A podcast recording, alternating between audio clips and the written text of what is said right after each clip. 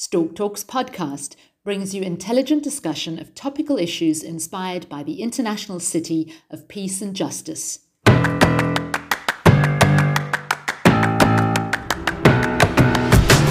think we all know what we need to do. Problems, they come like a costume, they fit you. Remove our inner critic and open our inner, you know, curiosity. You know, nothing speaks louder than money. It's, Walk it's in, ours. slam your fist on the table, say, Yeah. work together. That's something has to change. Mm. Welcome back to another episode of Stalk Talks. Think European, act local. This is one of the slogans of Volt Europa or Volt, a pan European party founded in 2017 in reaction to Brexit and growing concerns about populism across Europe. Today, it is working toward participation in local and national elections in 12 European countries, including the UK. Volt believes that a pan European approach is vital to tackling issues like climate change, migration, economic inequality, and terrorism. In May 2019, Volt won a seat at the European Parliament by winning a significant number of votes in Germany. Now, as we approach the national elections here in the Netherlands, Volt hopes to achieve a similar success. Today on Stalk Talks, we speak with one of Volt Netherlands' leading candidates, Nilufer Gundogan. Welcome, Nilufer, and it's a pleasure to have you join us on the show today. Well, thank you for the invitation. It's a pleasure to be here. Now, Nilufer, you've called yourself a social liberal. To me, when I first read this, I thought, is this not a contradiction in terms? Well, I, I think a true liberal to start with is someone who is social. I think the whole concept of how liberalism changed into only the economic liberty of the individual or the company or whatever, I think that is putting yourself outside of society. I think uh, no man is an island, so we are all are connected with each other. So if you are um, on a very good position and the rest of you around you is not, then you're creating a system that eventually will have to either make sure that you are protected so that the haves not will come for you or you will if you have a heart you will start sharing to start with and for me the example of this is you see in a lot of parts of the world that they are starting to have gated communities and they're locking themselves up in their own bubble and they don't like to share their richness with each other that's not something that I envision. For me, creating a true liberal system is a system that it should not be important how rich or how talented you or your parents are. It should be about that we all can prosper of freedom and of economic wealth. And it should be in a good balance so we can create a society in which the most amount of people can taste and share in the most amount of happiness. And that's where the good balance between liberalism and socialism comes in. Okay what you've described there sounds sounds more social than than liberal to me but perhaps we can come back to that later and focus a little bit more on on the nature of the party that you that you're representing. That's fine but i can also try to elaborate a little bit more. I think the, the reason why we don't like why I don't like to think that I'm a socialist is that I first and foremost always think of, of the freedoms of an individual. And, and whereas in a socialist system it's always about the group. And so for me it's the balance between the individual and the group. So it's not one having more preferences or having more importance in my world vision than the other. It's trying to have a good scale so so most people can prosper.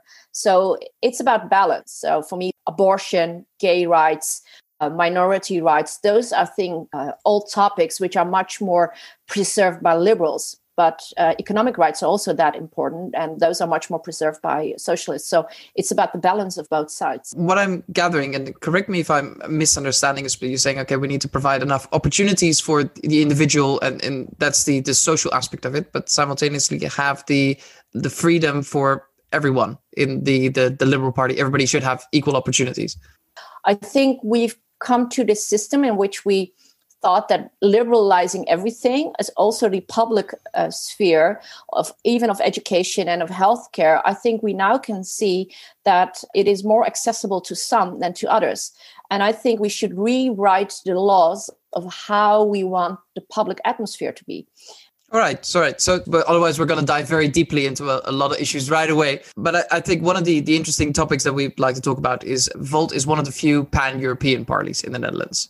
And one of the questions that me and Zoe immediately had is Do you see other national policies or other national parties following suit? And what are the advantages to an approach like Volt's compared to parties that uh, function uh, purely on a, a national level? Well, I can give you a few topics which I think is the difference between a pan European party and, and a nationalistic party that is pro Europe. The minute that we talk about that, we address that we want to stop the moving of Brussels to Strasbourg, a lot of political parties want that. So we all agree on that. But none of them has a direct link to their French counterpart who's in favor of that as well. So Volt France is also in favor of stopping the as we call it the movement circus another thing that is we don't do not have european taxing systems and that's for we have a rat race to the bottom but all chapters of Volt Europe are in favor of having European taxing. So when they will enter national parliaments there, said they will start also addressing having European taxing. So finally, companies like Google and Apple will start paying their fair share instead of the rat race to the bottom that we have seen right now.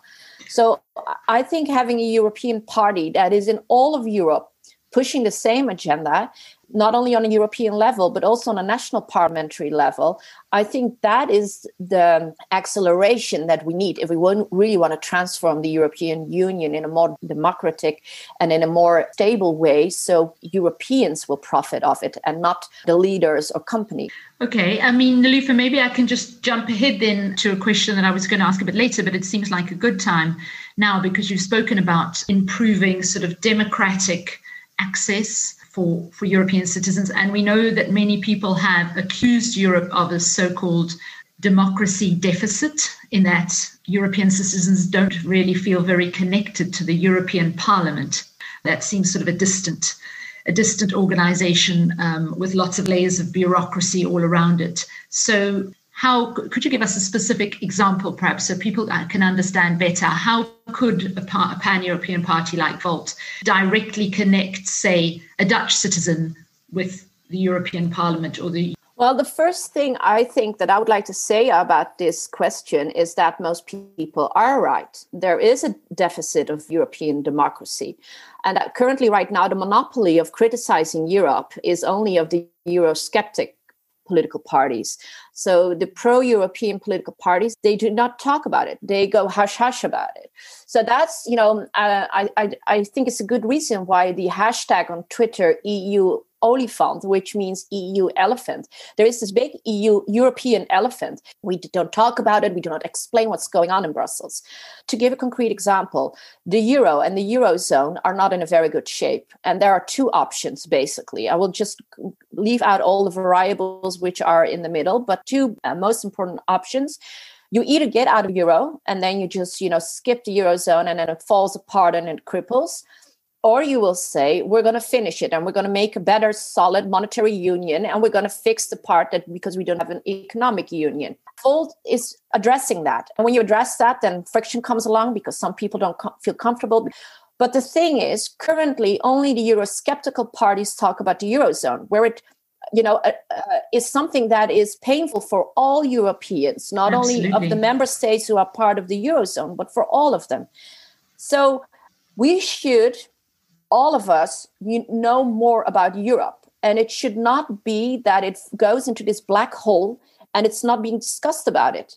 And for me, I rather have a discussion with someone who talks about it and is completely not, you know, in line with what I think, rather than someone who is silent about it. But now, Nilufer, if, for example, Dutch citizens voted for Volt and Volt, they were then in that way connected to the European Parliament via a party like Volt.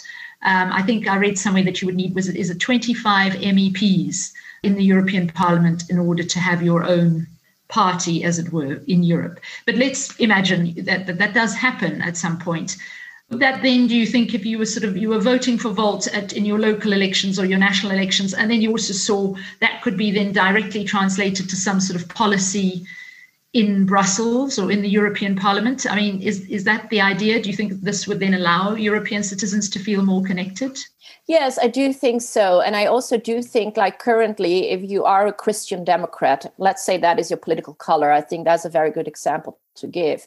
And you're voting for the Christian Democrats in the Netherlands, you are not fully aware of the fact that they work together in the EPP, which is the European People's Party, with all Christian Democrats come in there.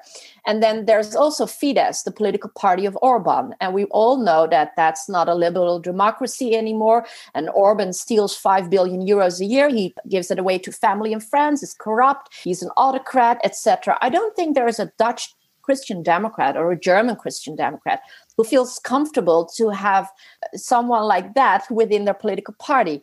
Whereas when you vote for Volt, you know that Volt Hungary has the same views regarding abortion, regarding gay rights, regarding rule of law, etc.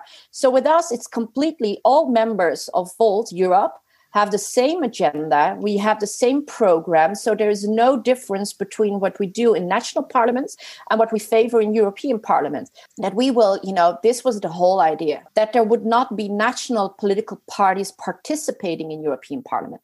But then they said it is, will be difficult. You know what? We'll, we'll not do it for the time now and then later on.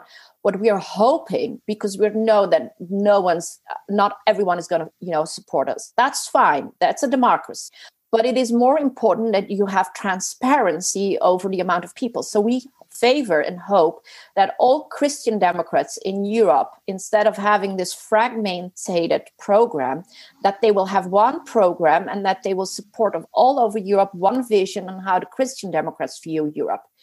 So then there will be no difference between the Christian Democrats in Sweden, in Bulgaria, and Portugal. So they all know where they stand for because right now the Christian Democrats in Sweden are much more progressive than they are in Eastern Europe or Southern Europe. Precisely. No, it's it's it's a problem. Absolutely. Yeah, I think so, and I think because of that problem, there's a difference between what capitals and what the national parliaments do and what Brussels does.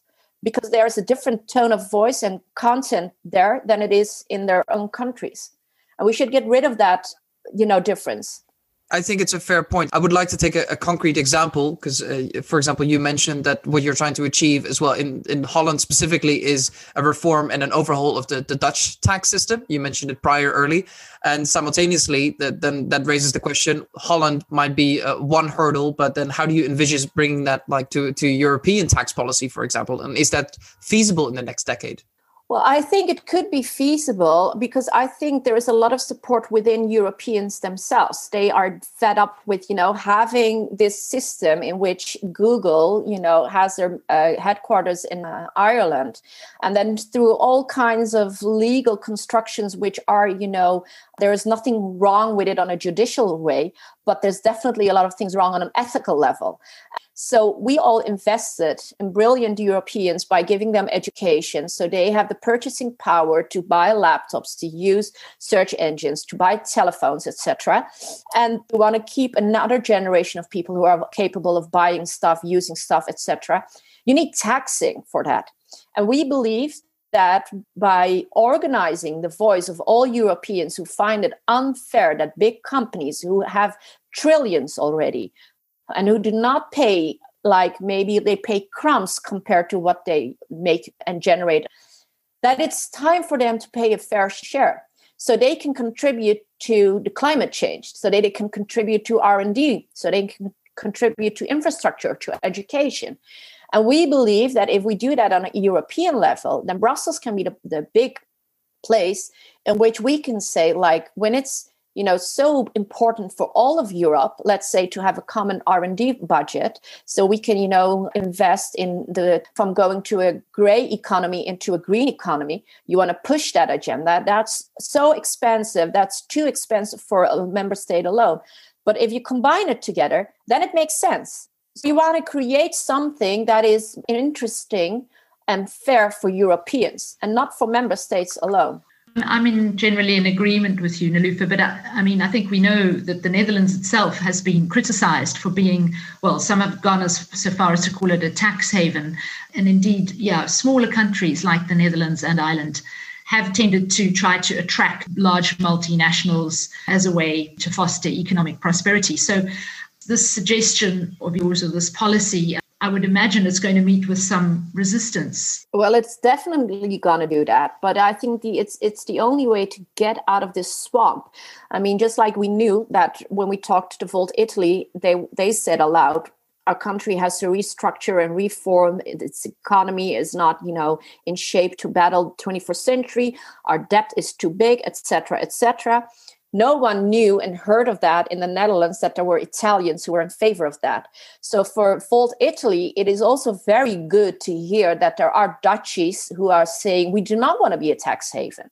And I think being a pan-European party, you hear the voice of people instead of the voice of polarization and politicians who are in favor of their own tiny uh, interest instead of looking at the big picture. It, it sounds like you're trying to create a to, to, to, make people more informed about what's really going on behind all of the, the polarization and behind the news. And it, but in that sense, like how do you prevent it that people then start listening to one political party and simultaneously become fragmented because that's the only news? So I mean, let's say all the people in Italy only start reading Volt News, then they're getting news from all these other European parties. But then again, it's only Volt News, for example. Well, I've used the, the, the metaphor once that when digital photography entered, only Kodak refused to pick it up, and then they went bankrupt.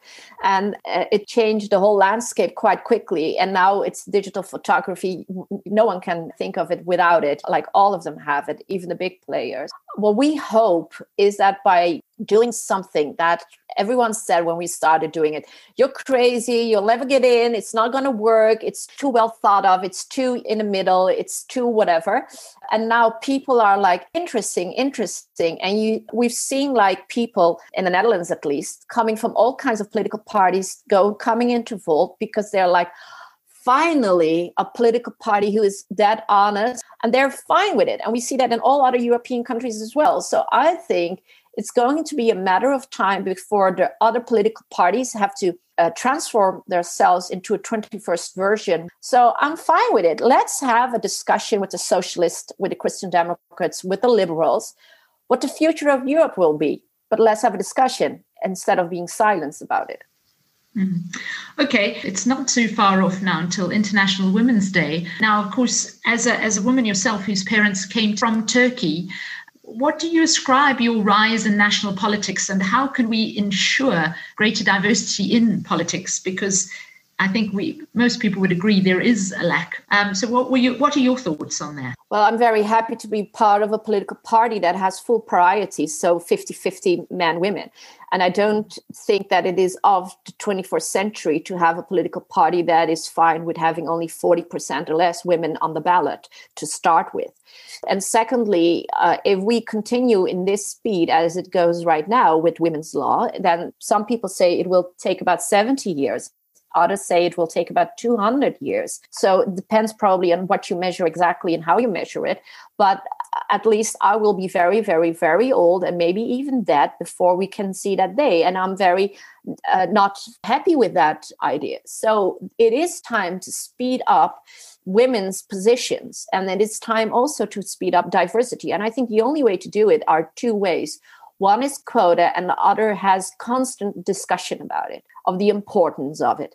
And also, this is a topic that has been, you know, been neglected, has been silenced about. So it is thought of something not sexy, not cool to talk about. But you know, everything that is important, everything that is d- difficult, everything that will take time before you can really, you know, change and transform the system is worth it. Absolutely. Yes, perhaps the quota, well, we've had that debate as well, haven't we? Some some people agree that a quota system is helpful. I know they've done it, I think, in Sweden, whereas others will say, no, no, no, no, that undermines meritocracy. But yes, I'm aware that Volt has taken a very clear uh, stance on that with their, their 50-50 requirement. Yeah, yeah, we have. And I'm very proud of that. I think that almost every political party, we also do not have 50 50 members, men, women. There is this tendency of women of not becoming actively member of a political party. And it has a lot to do with culture and education still women are when they are described it is favored that they are described on being kind and being uh, caring. And those qualities are not still not associated with being a leader and especially a political leader. I think jacinda ardern shows that it that you can do it the other way around. But having said so i have my own way of doing things. And I do, you know, speak up and I do, you know, tell what I think and I'm not afraid. But then the other day I got called, to give an example, a bitch. So as a woman, it's never good enough. So when you do speak up, you are a bitch. And if you don't speak up, then you're too soft to go into power. I guess one just has to forge onward.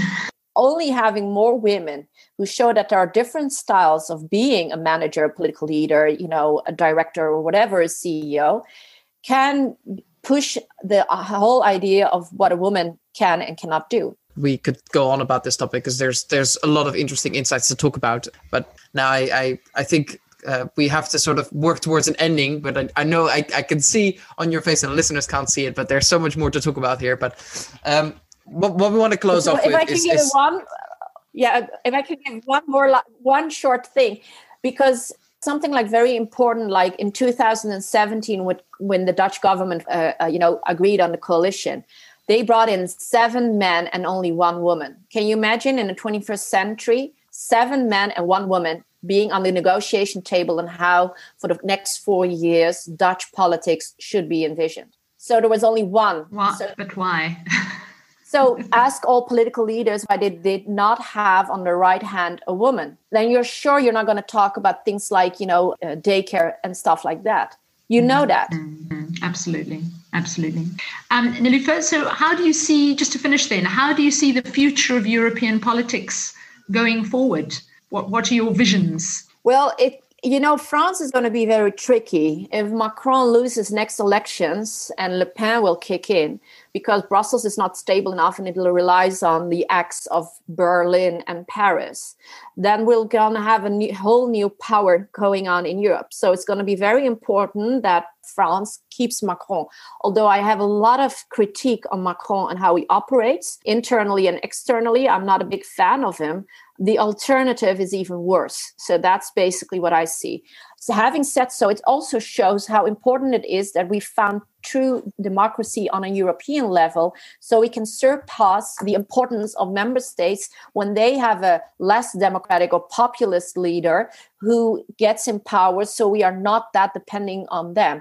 And that is the biggest challenge what we're going to face in the coming years. If we get over that in a good way, and we create a more democratic Europe, then uh, we need a new agreement, a treaty for Europe as well. I think if we all pass those hurdles, and I'm positive about that, that we can, then I think Europe can be the continent because there's a lot of you know good qualities for Europe to be that. Well, that's a that's a great slogan to finish with: the continent of the 21st century. Yeah, I would really love that. Thank you so much for joining us today on Stalk Talks, Nilufer. Well, thank you guys for having me over. Absolutely. And and uh, if you want to know more about Volt, you can look at their uh, website or uh, look at the, the candidate ballot. And I know uh, for other listeners as well, if they do want to hear more interviews with you, they are online on Spotify and on uh, the website that they can listen to more of your insights as well. Thank you. Have a great Wednesday. And uh, please, to our listeners, stay tuned for another episode, same time next week. In the meantime, you can follow us on Instagram, Facebook, and of course, our weekly podcast uh, if you would like to, to learn more.